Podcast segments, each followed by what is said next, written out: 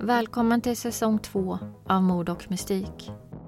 Denna säsongen kommer avsnitten på något sätt kretsa kring 80-talet. Om du gillar podden, ratea oss gärna med en femma i din podcastspelare. Eller ännu hellre, lämna en recension och tipsa någon om podden. Om du vill rekommendera fall eller komma i kontakt med oss finns vi på Instagram där vi heter Mord och mystik. Tack för att du lyssnar.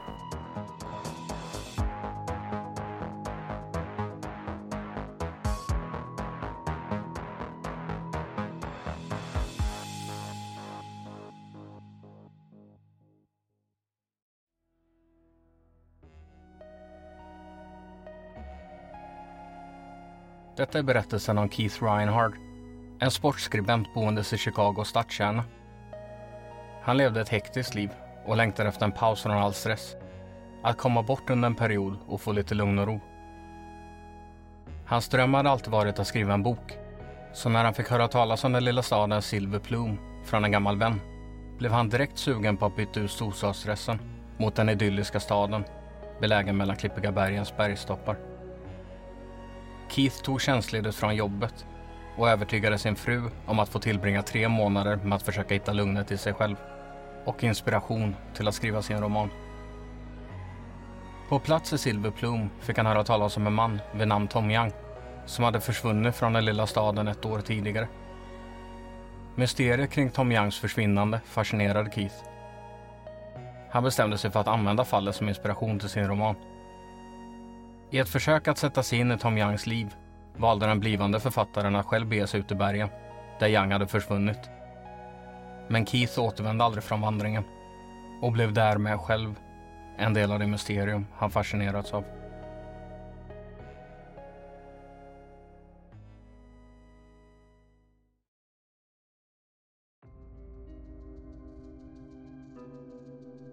Silver Plume, som ligger i Clear Creek County i västra Colorado, kan vara själva definitionen av vad vi föreställer oss när vi tänker på en liten stad. Det är en före detta gruvstad med en befolkningsmängd på drygt 100 invånare under det senare 80-talet som ökat till drygt 200 år 2021. Inbäddad mellan de två bergstopparna av de klippiga bergen i Clear Creek Valley är livet i Silver Plume tyst, lugnt och avslappnat. Och staden har beskrivits som en levande spökstad. På stadens huvudgata finns ett fåtal företag. Men det är inte dessa som lockar folk till Silverplum. Istället är det den natursköna miljön med närhet till vandringsleder, fiske, skidåkning och andra utomhusaktiviteter som attraherar. Miljön tilltalar de som söker en utmaning som de klippiga bergen erbjuder med en höjd på nästan 3000 meter. För Keith Reinhard var det isoleringen och lugnet i Silverplum som han tyckte var mest tilltalande. Han levde ett stressigt liv. Han arbetade som sportskribent inom nyhetsbranschen, vilket han hade gjort i 22 år. I juni år 1988 var han anställd hos Daily Herald i Arlington Heights i Illinois, som är en förort till Chicago. Keats många år inom nyhetsbranschen hade gjort honom till lite av en kändis. Men han själv hade börjat titta tillbaka på sitt liv och sin karriär och insett att det fanns så många saker han velat göra, men som han inte hade gjort. Några år tidigare hade han gift sig med sin älskade Caroline och de två uppfostrade tillsammans Keats tre barn, som han hade från ett tidigare äktenskap. Men det fanns något inom honom som längtade efter mer av livets äventyr. Och han kände att det nu var dags att följa sitt hjärta och ta sig an ett projekt han hade velat åstadkomma hela livet. Nämligen att skriva en roman.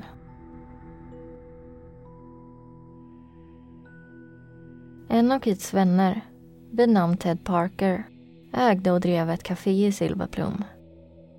I samtal med Keith hade Ted fått höra om hur hans gamla vän kände kring sitt liv. Om stressen han upplevde och ångesten över att hela tiden bli äldre. Utan att följa sitt hjärta och göra det han egentligen drömmer om. Keith uttryckte också ett missnöje över att under medelåldern dragit på sig lite extra vikt och längtan efter att återigen komma i form. Ted började berätta om Silver Plume, där han drev sitt café. Han berättade om det lugna tempot i staden och den vackra miljön med närheten till naturen. Kate insåg direkt hur perfekt det hade varit att åka till den lilla staden, spendera några månader i lugn och ro och skriva på romanen han alltid drömt om. Kanske till och med ha tid att utforska miljön och bergen och dessutom tappa lite extra kilon som bonus.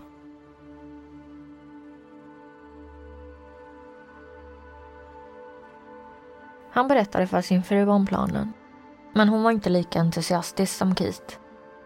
Hon kände oro över att hennes man kände behovet att ta ledigt några månader och jaga sina egna drömmar. Hans ledighet skulle även innebära att han tog semester från henne och barnen. Samtidigt ville hon inte hålla tillbaka Keith från de saker han struntat i i så många år. Efter flera långa samtal, lite övertygande och luftet om att det bara skulle vara i några månader lyckades Keith få sin vilja igenom.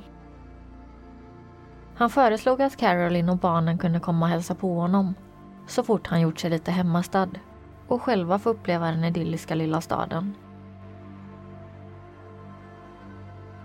Keith beviljades tre månader tjänstledigt från sitt jobb och började planera att flytta till Silverplum.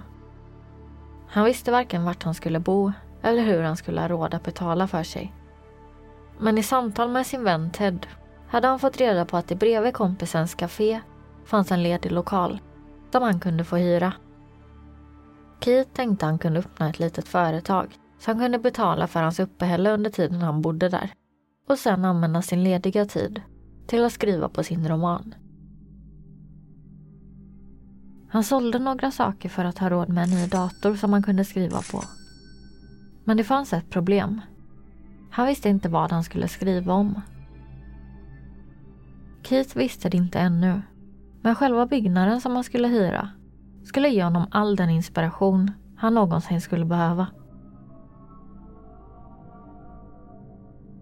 Sommaren 1988 anlände Keith Reinhard till Silverblom och såg till sin förtjusning att hans vän inte hade överdrivit i sina beskrivningar om staden. Lugnet framträdde direkt och miljön som omgärdade staden var något av det vackraste han någonsin sett.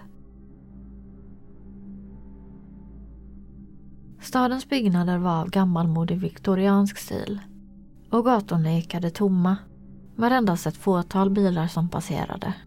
Till skillnad från Chicagos stressiga kaos som han var van vid.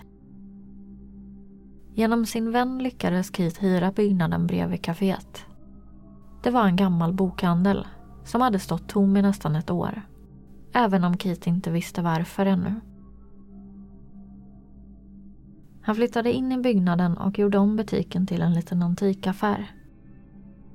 Han antog att det inte skulle vara överdrivet mycket som han behövde göra med affären. Men tillräckligt för att generera pengar nog till sitt uppehälle. Men tillvaron i Silverplum kom inte att bli som Keith hade tänkt sig. Han tillbringade det mesta tiden av dagarna med att jobba i butiken. Något som han absolut inte uppskattade. Framförallt inte eftersom verksamheten inte ens gick särskilt bra. Något som var gemensamt för de flesta företag i staden. Romanskrivandet gick inte heller bra. Han var så trött efter de långa arbetsdagarna att han mest satt och dagdrömde i vardagsrummet ovanför butiken varje gång han satt sig ner för att skriva. Men själva byggnaden han dagdrömde i rymde redan ett mysterie som snart skulle komma att uppsluka honom helt och ge honom den inspiration som han så desperat behövde. En dag när Keith pratade med Ted fick han veta att byggnaden han nu hyrde tidigare hade varit en bokhandel som ägs av en man vid namn Tom Young. Keith som var en nyfiken reporter började ställa frågor om den tidigare ägaren. Om vad som fått denne att lämna staden. Det var då Keith fick höra historien som skulle fängsla honom till den dagen då han försvann.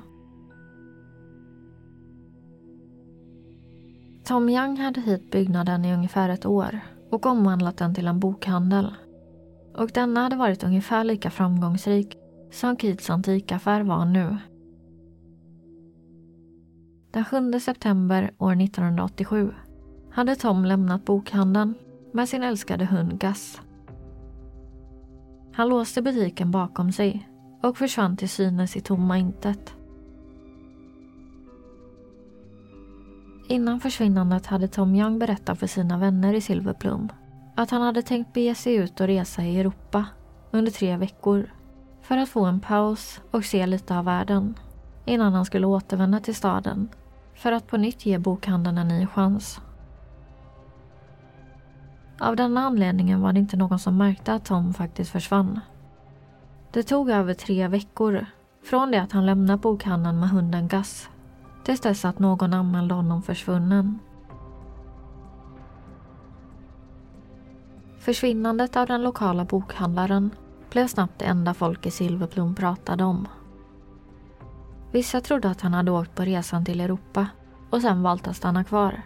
Medan andra menade att han kanske var trött på Silverplum och kanske bestämt sig för att flytta någon annanstans för att satsa på ett nytt liv i en mer levande stad. Vid denna tidpunkten fanns det ingen i staden som misstänkte att Tom Young faktiskt fortfarande befann sig inom Silverplums gränser. Och än skulle det dröja innan hans öde uppdagades.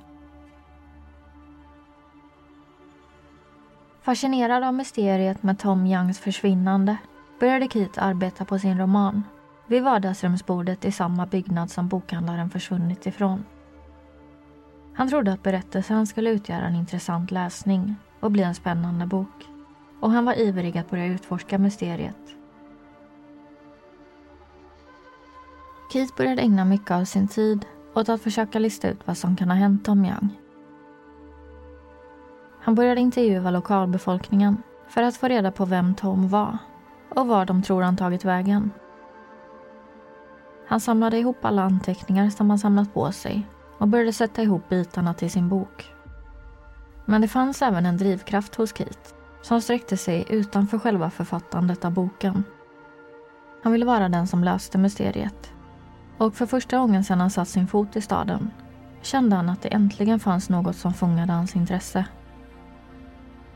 Men intresset för Tom Youngs försvinnande skulle snabbt eskalera och ta större proportioner och komma att utvecklas till något som kan liknas vid en besatthet.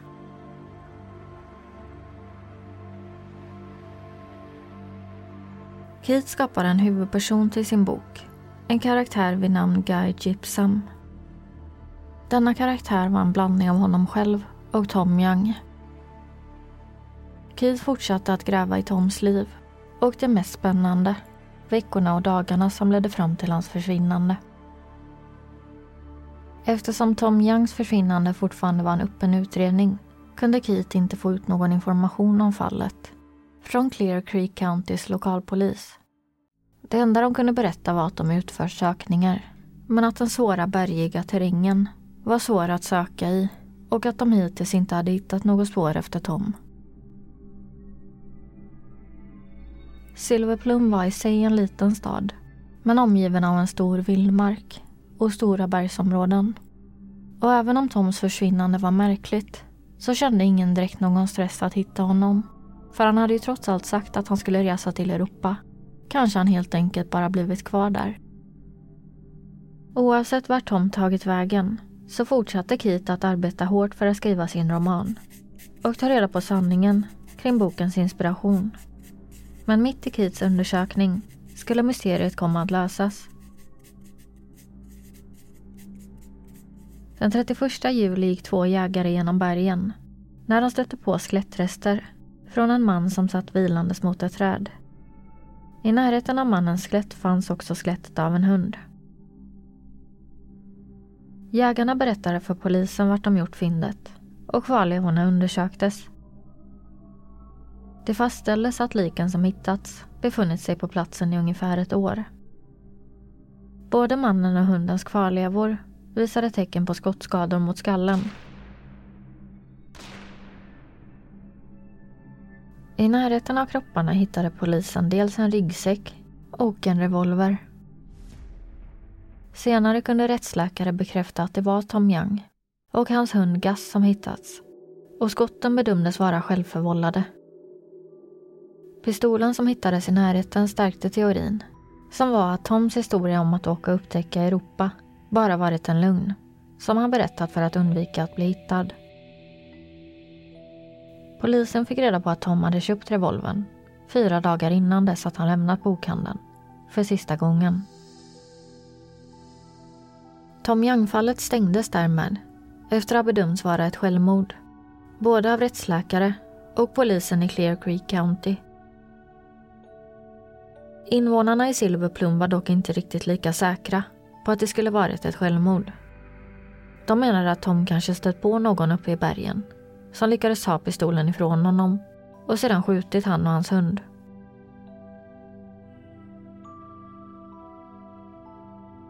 Den huvudsakliga anledningen till varför de trodde Tom blivit mördad var hunden Gus. De menade att Gus alltid varit Toms följeslagare genom livet och de hade svårt att tro att Tom skulle ha dödat sin egen hund istället för att bara lämna honom bakom sig. Om man nu själv hade bestämt sig för att ta sitt eget liv. Dessutom skulle ballistiska tester senare komma fram till att det inte gick att fastställa att de dödande kulorna kommit från Toms egen revolver som han funnit på platsen. Skepticismen hos lokalinvånarna påverkade dock inte polisen som menade att det framkommit tydligt att det rörde sig om ett självmord. Varför skulle Tom annars berätta för alla att han skulle resa till Europa och sen istället vandra upp bland bergen om inte anledningen var att ta sitt liv?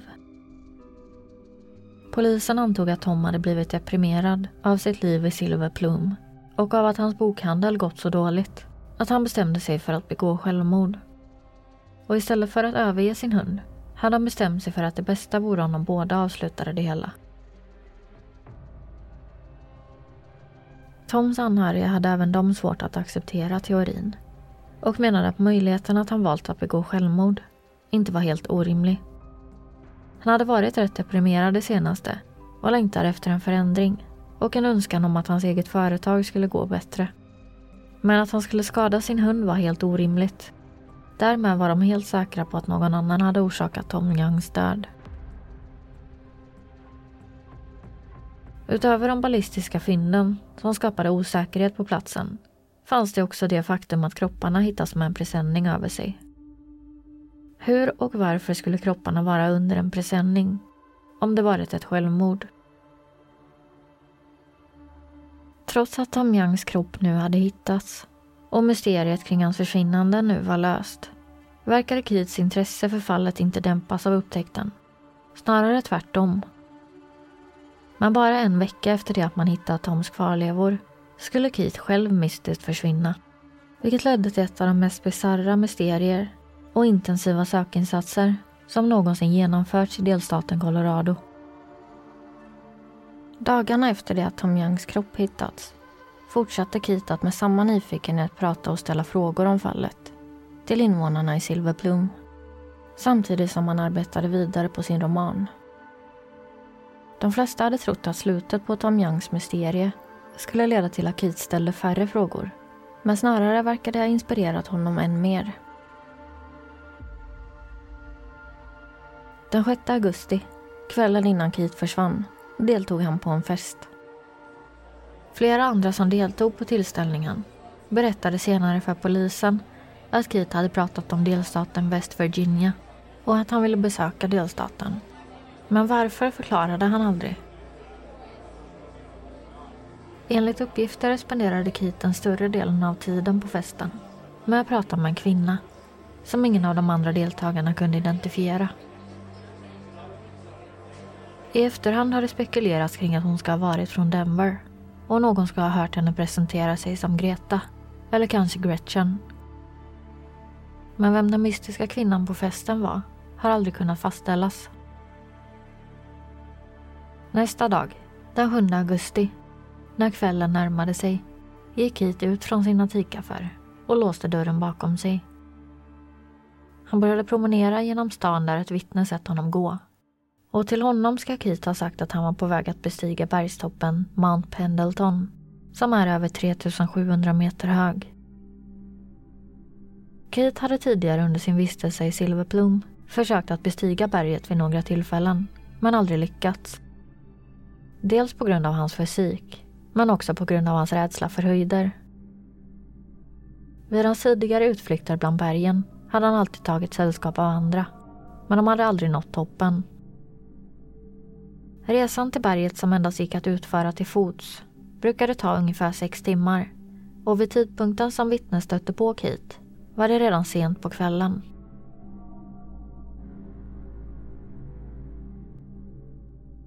Att vandra upp i bergen under dagsljus var svårt men att försöka göra vandringen i mörker var något mycket farligare och än mer utmanande.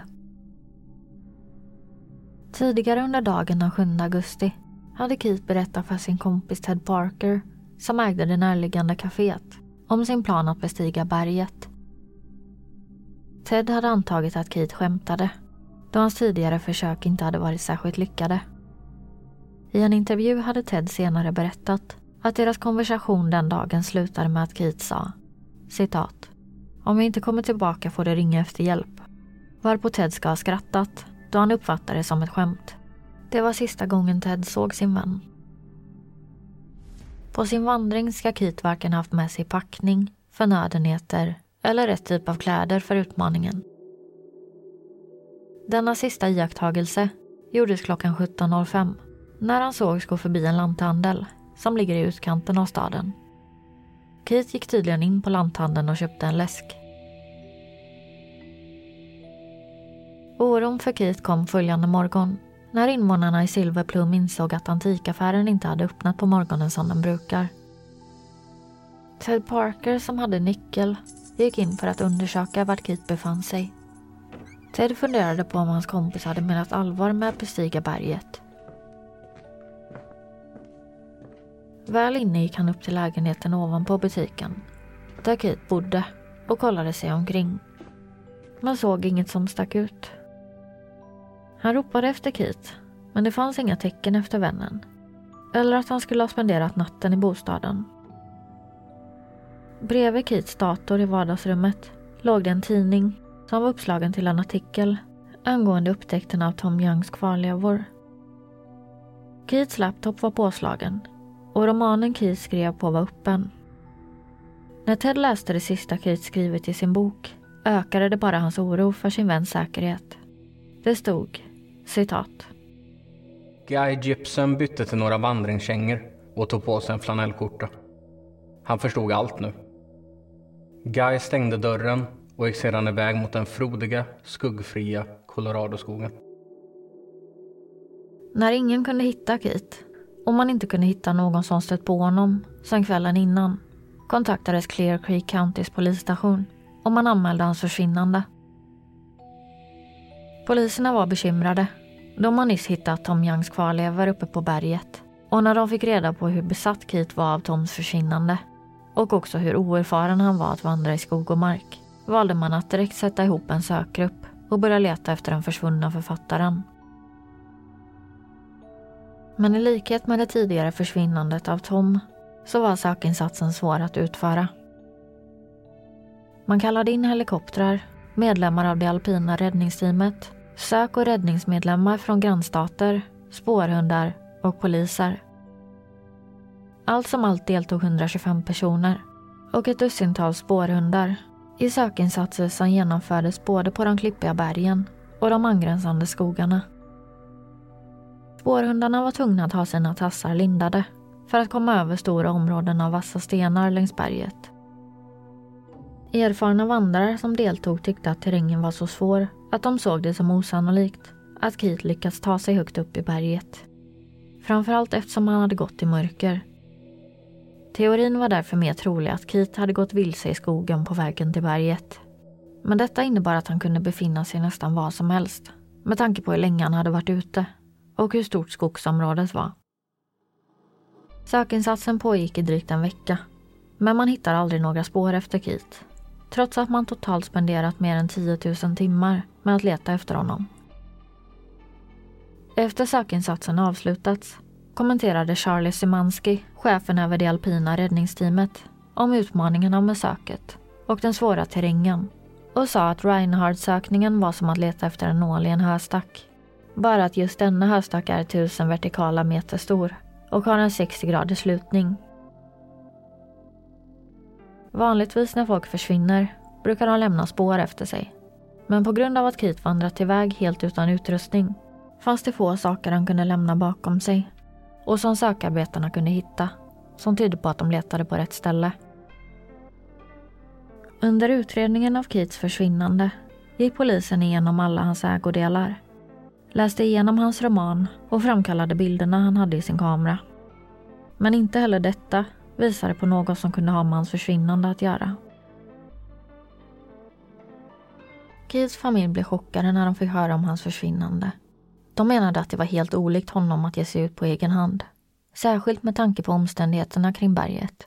Dessutom skrev han på sin bok och han hade nyligen kontaktat sin chef på Daily Herald och begärt att han skulle få skriva om Chicago Bulls basketlag så fort han kom tillbaka till jobbet. Keith älskade sin fru och sina barn och de menade att det inte fanns en chans att han skulle flytt för att starta ett nytt liv eller liknande. Vilket var en av teorierna polisen jobbade utifrån. Det som verkade mest troligt var att Keith på något sätt råkat ut för något den natten han gick in i skogen. Men varför han bestämde sig för att gå dit överhuvudtaget var någonting ingen kunde förstå. Keiths dotter Tiffany hade dock en annan uppfattning. Hon berättade för en reporter, citat. Författare gillar att leva de historier de skriver om. Att få en känsla av den. Så det är lättare för dem att skriva om det. Kanske ville min pappa känna hur det är att försvinna. Så han kunde skriva om det. Många andra tänkte också att Keith kanske valt att försvinna. Men inte för att fly och starta ett nytt liv. Utan för att få upplevelsen hur det var. Men om det nu var hans plan hade han kommit tillbaka sedan dess. Nu när det passerat mer än 30 år. Om det inte var så att han förolyckats och inte haft möjligheten att ta sig tillbaks. En av Keats söner, Kai Allen, menade att hans pappa måste fallit offer för något natten för hans försvinnande. Han skulle aldrig lämna sin familj frivilligt. Kai besteg senare berget hans pappa försvunnit från. Eller kanske fortfarande finns kvar på. Keats familj engagerade sig på alla sätt de kunde komma på när de fick vetskap om hans försvinnande.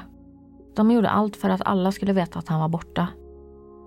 De tryckte upp flygblad, medverkade i tv-program och tog kontakt med flera olika medium. Men ingen av deras ansträngningar gav några resultat. Så småningom placerades ett plakat på berget med en graverad dikt som Keith själv skrivit för mannen som aldrig återvände till staden han sökt sig till för att hitta sitt inre lugn.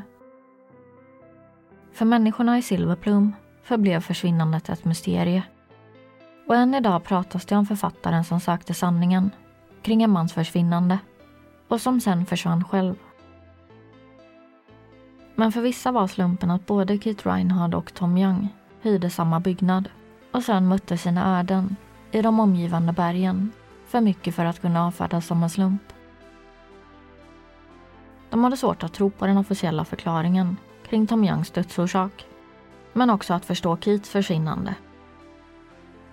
Och det fanns också frågetecken som ännu inte var utredda kring den där mystiska kvinnan som folk hade sett Keith prata med under festen dagen innan han försvann.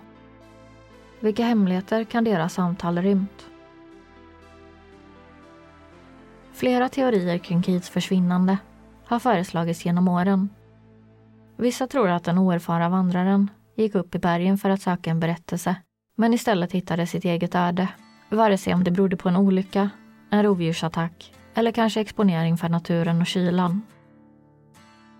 Andra hävdar att Kate själv fejkat sitt försvinnande för att påbörja ett nytt liv någon annanstans. Kanske med den där okända kvinnan från festen. Andra tror fortfarande att Keith och kanske också Tom Young stött på något på bergen som någon inte ville att de skulle se. Eller hittat någon som inte ville bli hittad.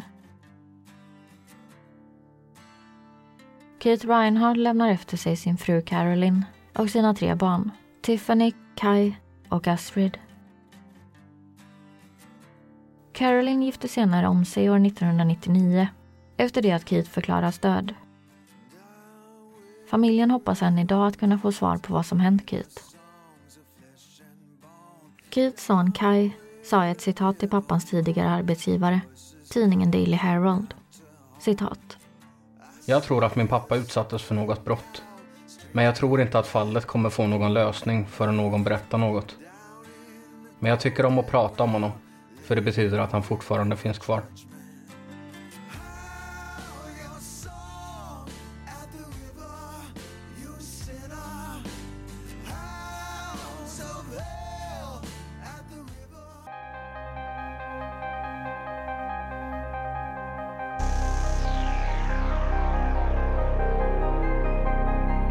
Du har lyssnat på Mord och mystik. Hoppas du gillat avsnittet. Vi hörs nästa vecka.